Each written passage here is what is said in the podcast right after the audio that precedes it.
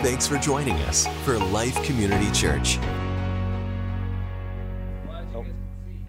Not Liz. The bag. I'm Oh, you're okay. Well, if you're You're new, new, it's the bag. we don't have any new people in the service today. But if you're online, let us know. LifeMahomet.org. Um, I would honestly, I'd love to deliver our little bag of goodies to your home. I'll just drop it at your doorstep.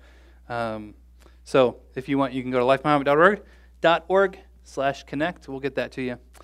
And uh, so Liz was supposed to teach today. And uh, let's see, Friday night, she got cough, all this stuff. She already had COVID like two weeks ago. So um, this time it's bronchitis, which is not a fun time. So we think she, she went out running right after COVID. She loves to run, she's dedicated to that. She's training for a marathon again. She went out to run in the cold, and we think that just brought it all back up. So um, keep praying for her. It's not fun to have COVID and then bronchitis back to back. So keep in your prayers. We, we were in this series, and we still are in this series um, called Family, but we're going to take a break from that. And I went into the, the Dan Powell Wayback Machine and tried to find an old sermon that I haven't done here yet. And so this one um, is, I think it's my second sermon ever. I'm not sure. Um, so, I, so I pulled it out. We're going to do it today. And uh, I think as I was reading it, I know that this was a sermon for me. Like, I'm going to tell you all about it, but it, like, it's to my heart as well. And so if you don't know, I'm, I'm a huge hypocrite. I stand up here and I, I tell you things from God, and I don't do them. Um, I gave this four years ago, and I'm, I'm still having struggles with this stuff. So um, I'll be the first to tell you I'm a hypocrite. Um, but what I tell you today, I believe is from the Lord to all of us. I'm not just preaching up here to you, it's also to me. Um, so give me grace for that as well. And um, this, this sermon comes from the idea of God's open doors. I feel like oftentimes we have these seasons in our lives, well, every day really, where God opens doors for us to go through, to say yes to Him, to follow Him in something. There's these opportunities. It's oftentimes an adventure, uh, most often a risk. It's not an easy thing. Um, but it is promised that when we follow God through these open doors, we get to live life to the fullest, life to how uh, God meant it to be. And so we want to be open door people. We want to be a people that's willing to follow God through his open doors. Whether it's a big door to go be a missionary overseas or the little door uh, that says, hey, go talk to that person in the grocery store. Uh, pray for your child today. You know, one of those small doors. We want to follow God through those doors no matter the cost. So, as we look through the Bible, almost every time God opens a door for someone and asks them to go through, there's this kind of tug of war with God and the person, more with the person inside of themselves. There's like a resistance, an excuse, a questioning, there's a decision. And if you look kind of through the Bible at some of these stories, you can see people struggle through these. One of these examples is Moses, as God um, tells him, He's like, Hey, Moses, I got great news for you. You are going to free your people, the Israelites, from sl- slavery and oppression. Isn't that great news? And Moses is like, No, I I don't want to do that. He says, I'm not respected enough. And God says, I'll be with you. It's all right. He says, they, they won't believe me. And he says, I'll, I'll do miracles for you so they will believe you. He says, I, am not a good speaker, God. And he says, I'll give you the words. So there's this tug of war, and at the end, Moses says yes. So, like Moses, we've got to choose to walk through these open doors and accept God's adventure, or we look at the open door and we walk away. And we say, God, I, I'm, not, I'm not into that. I don't want to do that. I don't want to go on that adventure. I want to make my own path.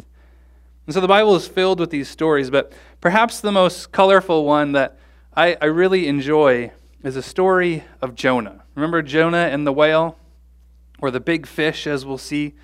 Um, and so that's what we're going to look at today. We're going to go through the entire book of Jonah in just about 30 minutes here. And so if you guys have your Bible with, Bibles with you, you can open to Jonah. It's, it's a really small book, so you might have to use your concordance. Is that right? That's not right. Index? Whatever it is. Uh, you know, or on your device, search Jonah. Um, and today I'm just going to read through the book real quick. It's only four chapters, so I'm just going to read the whole book. And this is from a, a different translation that you might not have heard of. It's called the Dr. Suez translation. And so let me read it for you. Could you, would you go to preach? Could you, would you go to reach the people of Assyria? For you fit my criteria. And Jonah says to the Lord, I would not go there in a boat. I would not go there in a float. I would not go there in a gale. I will not go there in a whale. I do not like the people there. If they all died, I would not care. I will not go to that great town. I'd rather choke, I'd rather drown. I will not go by land or sea. So stop this talk and leave me be. Did you guys think we were really going to read through the whole book? We'd be here for a little bit. Um, that's the Dr. Seuss translation. I just figured that out. Not Suez. Um, I did not write that. Somebody else more creative than me came up with that.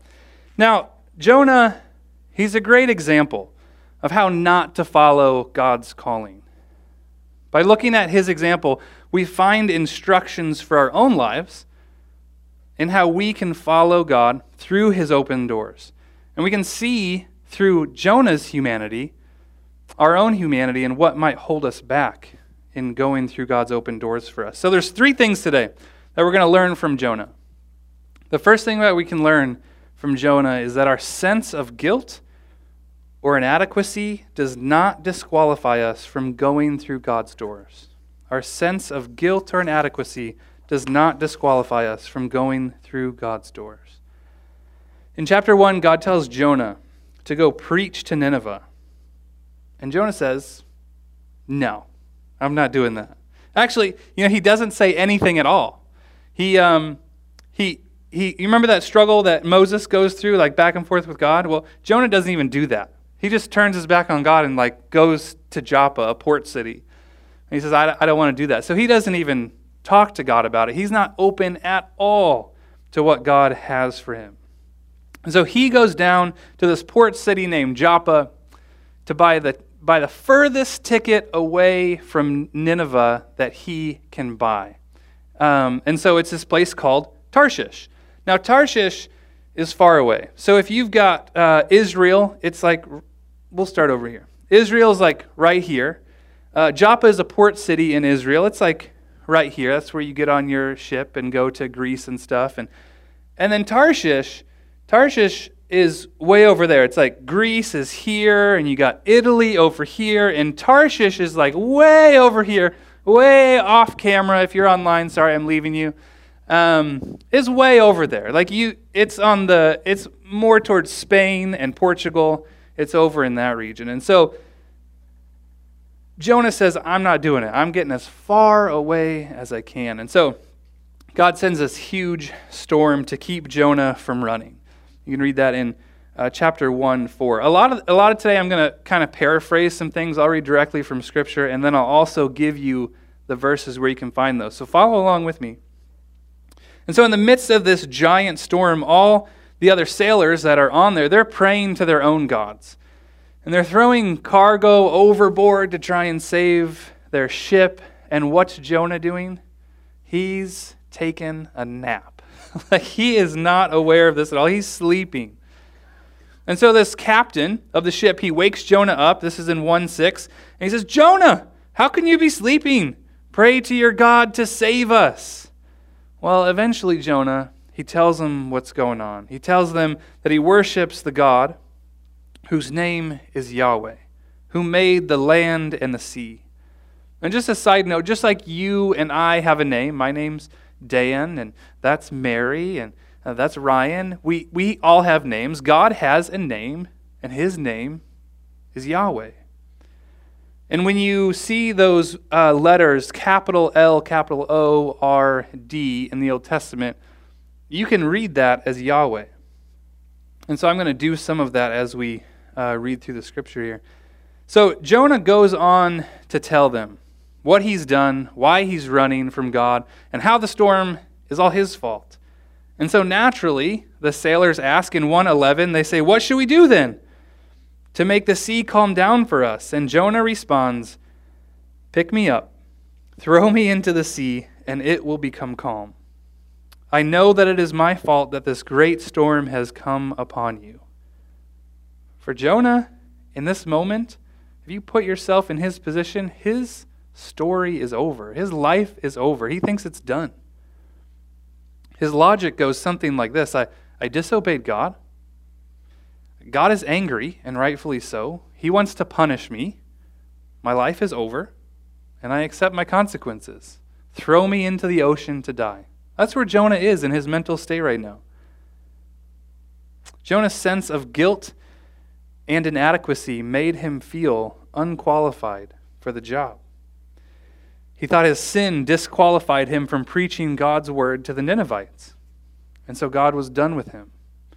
But God, He's at work in ways that Jonah can't even dream of. God's plans are so far beyond Jonah that he can't even fathom them. He can't think of another solution. And so the sailors, they don't just pick up Jonah and throw him overboard. They don't say, oh, okay, get out of here. You're overboard. First, they try to row back to land with the idea that they can just drop him off on land and they'll be good to go. But the storm gets even worse. And so they have a prayer meeting. You see that in, in uh, Jonah 1.14. They have a little prayer meeting. They cried out. This is the sailors who had just learned about Yahweh. They cried out to Yahweh, Please, Yahweh, do not let us die for taking this man's life. Do not hold us accountable for the killing of an innocent man, for you, Yahweh, have done as you pleased. They call on the God of Israel three times. Just a few verses before, they were crying to their own gods, but after seeing the power of Jonah's God, they say, This, this is the real God. So they pick Jonah up and they reluctantly throw him over the edge. And the storm engulfed Jonah, and then all of a sudden, there's peace, there's calm. The waves stop, the lightning stops. The wind dies down. They were safe, they were saved. And this boat, who had never heard of Yahweh until this moment, becomes a place of worship. It might as well have been a temple in Jerusalem, the way that they were worshiping God. They offered him a sacrifice, they, um, they made vows to him. Isn't that kind of neat? That's really neat how God is working, even as Jonah is disobeying, turning his back on God, God is still using him as a way to get across his message. So back to Jonah. He's now been thrown off the ship into the raging sea. And he's got to accept, probably in his mind, that he's going to drown as a result of disobedience. But what if he forgets is that God isn't a vengeful God. That's not his first choice. God is a God of mercy. And spoiler alert, when Jonah does go to Nineveh and tells them about God, God shows the Ninevites mercy.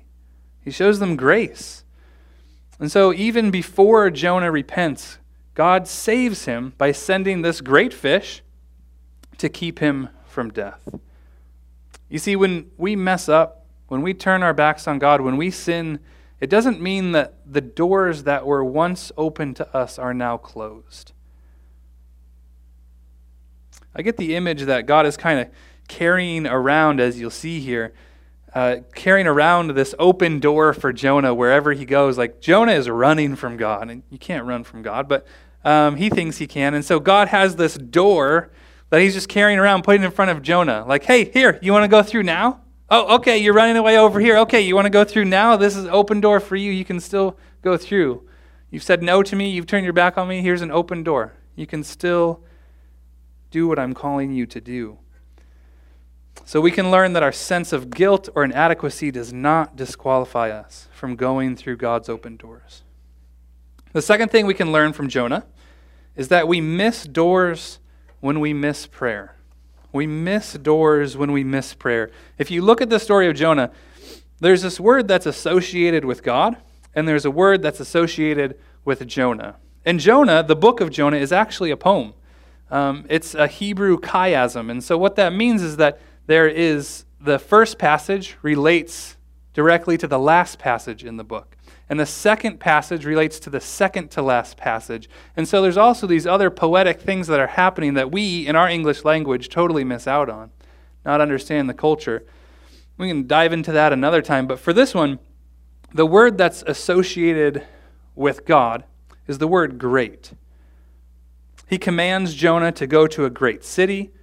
He sends a great wind, and it produces a great storm. The sailors feared God with a great fear. Then he creates and sends a great fish to rescue Jonah. But for Jonah, the word is down. The word for th- this down word for the Israelites would be associated with despair and an absence of God. And so Jonah went down to Joppa, running from God, away from God. He went down into the ship where he lays down to sleep, not listening to God, not paying attention to God. Then he goes down to the bottom of the ocean. And in his own words, this is chapter 2, verse 5, he says, The waters closed in over me to take my life, the deep surrounded me. Weeds were wrapped around my head. At the roots of the mountains, I went down to the land whose bars closed upon me forever. You notice that up until this point, Jonah hasn't said one word to God. Not one. He waits until he's drowning at the bottom of the ocean and about to die by the hand of the ocean, and then he chooses to call out to God.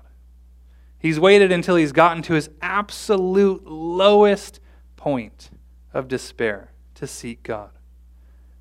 So, why did Jonah wait until he was in the great fish to pray? I think as humans, we can all understand this. I think we always try and put these barriers between us and God and just like one more step away from God. Like, I don't have to seek Him totally. I can rely on something else. I can rely on my family. I can rely on my friends, my money, whatever it may be. It's easy to say no to God when we have something to put in between us and God. And that's what Jonah is doing here. He ran to Joppa, bought a one way ticket. He asked to be thrown off of a ship, to be thrown overboard. He had no other choice but to call out to God no. He knew the door was there. He knew he was saying no. But I think sometimes, you know, we get busy, we get preoccupied. I'm sorry, he, he knew that. He knew the door was there. But for us, I think we can do something a little bit different where we just get too busy and too preoccupied to even notice the door. We put all these busy things in front of us, all these other things that we rely on, and we completely miss God's door. I think we're just as guilty as Jonah. I can easily find myself in the same boat with a life that's void of prayer like Jonah. Maybe not for the same reasons as Jonah, but the consequences are still the same.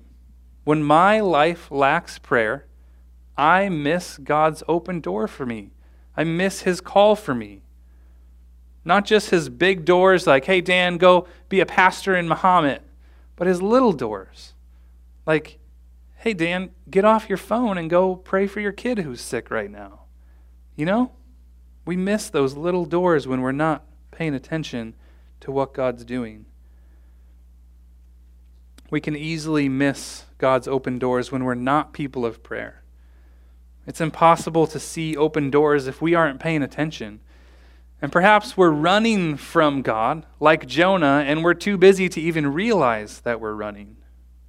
Have you guys ever seen? Um, I'm sure you have. There's these commercials. It seems like it's always for a different car and it's usually an SUV, and I, I feel like I see it at least once a year. There's a new commercial that comes out, and it is this family going on this epic adventure in their brand new SUV. You know, they're hitting the dirt roads and they're plowing through snow, and they're in these like beautiful mountains, and uh, you know, maybe they drive past a herd of elk or buffalo. There's these wildflowers out there, and then of course, they got to show you the inside of the car because it's, you know, it's decked out in leather and all the gizmos. And so they show you the inside of the car, and the mom and dad are happily driving. And then the kids, They're in the back seat, headphones on, glued to the seat back TVs, right? And they are completely missing the adventure around them. The very reason that they're in the car, they are completely missing. You guys seen those commercials? And every time I see them, I'm like, ah, open your eyes. I don't live in the mountains. You're missing it. I, I want to see that. And I feel like that's what's happening here. That's what can happen to us. That we get so busy not focused on the adventure that God has for us, not asking Him, hey, God, what adventure do you have for me? What open door do you have for me today? I want to take it. That we miss the very purpose of our Christian life. So it wasn't until Jonah prayed that things started to happen for Jonah. This is in chapter 2, verse 6. Jonah prays, Yet you brought up my life from the pit, O Lord my God. When my life was fainting away, I remembered the Lord, and, I, and my prayer came to you in your holy temple. Prayer is a critical part of seeing God's open doors. When we don't have an attitude of prayer in our daily lives, we will miss God's open doors, big and small. We must be aware of where God is working and where we can work with Him in our lives, and we do that through prayer. We miss doors when we miss prayer. The third thing that we can learn from the life of Jonah is that lack of love will keep us from entering doors. The lack of love will keep us from entering doors. God tells Jonah to go preach against Nineveh, for their, this is what God says, for their evil has come before me. Something's off in God's world. God sees this evil and, and he wants it to be gone. It's clear that rather than just wiping the Ninevites from the earth, he would rather have them turn from their wickedness.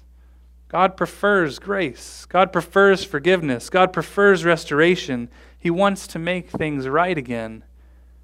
Jonah, on the other hand, he wants justice for the Ninevites.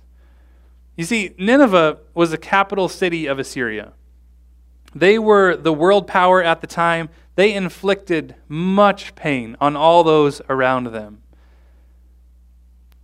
uh, especially on Israel, their neighbors. At the time, uh, the 12 tribes of Judah, that, that was what made up Israel, they had been split up into two kingdoms, north and south. And Assyria had come and pretty much just wiped the north, the, the northern kingdom, um, off the face of the planet. I mean, they just completely wiped it out.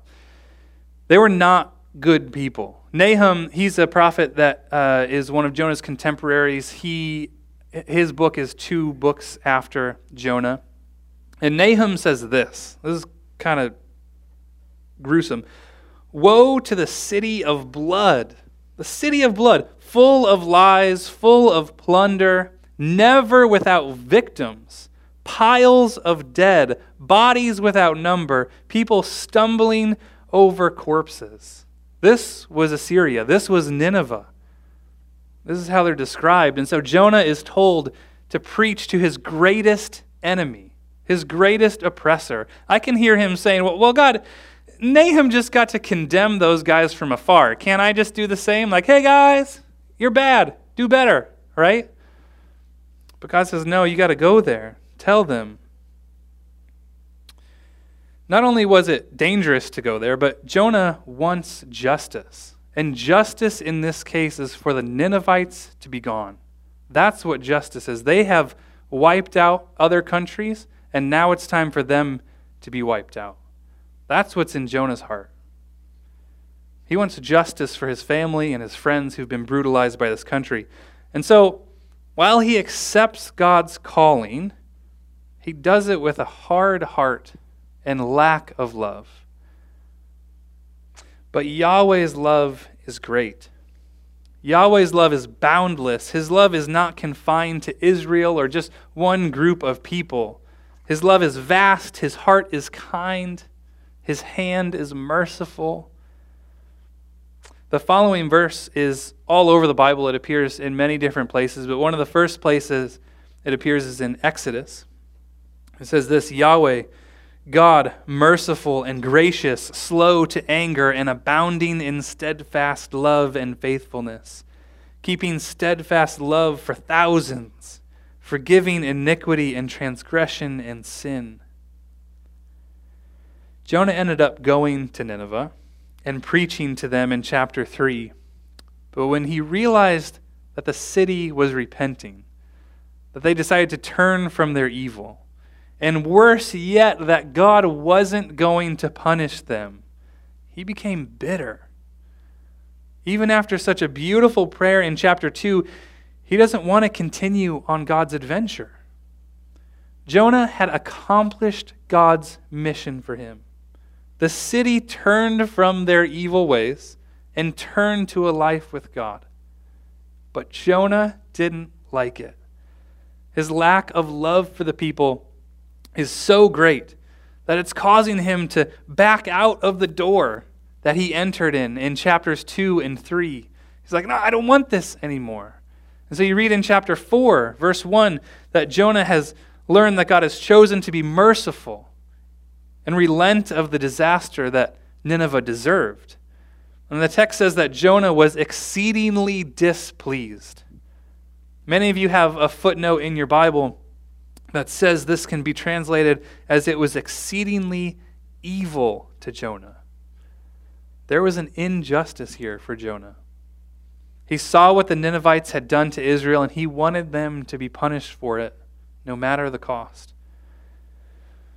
Jonah is finding out that open doors aren't always fun. They aren't always what we want them to be. And almost always, there's something greater about them than our own benefit. It's not about us. We grow from that, yes, going through these open doors, but oftentimes it is for the benefit of others. And then Jonah reveals what he's known this whole time. I think this is kind of a beautiful passage in a, in a different kind of beauty. This is 4 2. Jonah says, O Lord, is not this what I said when I was yet in my country? That that is why I went to Tarshish as fast as I could, for I knew that you are a gracious God and merciful slow to anger, and abounding in steadfast love, and relenting from disaster. He says, I knew it. And then he says this So if you're not going to punish these people, then just kill me. Like that's where his heart, that's how hard his heart is. That he's he's in that kind of place. Jonah doesn't want to live on a planet where people like that get mercy, get God's grace. And God simply says in the next verse, 4 4, Are you right to be angry? And in typical Jonah fashion, he says nothing and just walks away into the desert. And God lets him go out into the desert, and Jonah dies, and it's over. Just kidding. That's a joke. That's not where it ends. That's not where it ends. Because remember, this is Yahweh, the God of abounding, steadfast love. So God comes up with this new plan to show Jonah. Like, he's not done with Jonah yet. He's accomplished God's mission of, of preaching to the Ninevites, and the Ninevites have turned to God. But God's not done with Jonah. So he comes up with this new plan to show Jonah what it's like to live a life full of love and grace and compassion. You know, because apparently Jonah hasn't had enough of that yet. And so Jonah is out there in the desert. Uh, verse 4, uh, chapter 4, verse 5 says why he's out in the desert. It says, so he could see what would become of the city. It's like he's sitting out there, like, oh, maybe like God will still like rain some fire down on him or something. Like, and I'll just watch out here. Like, it's still like he's got some hope. I don't know that for sure, but that's kind of what I see in the humor of the scripture is maybe, maybe God will still punish them, and I can, I can witness that. Let me summarize the next few verses. Jonah goes out in the desert. He builds a crude shelter for himself, but wasn't quite cutting it.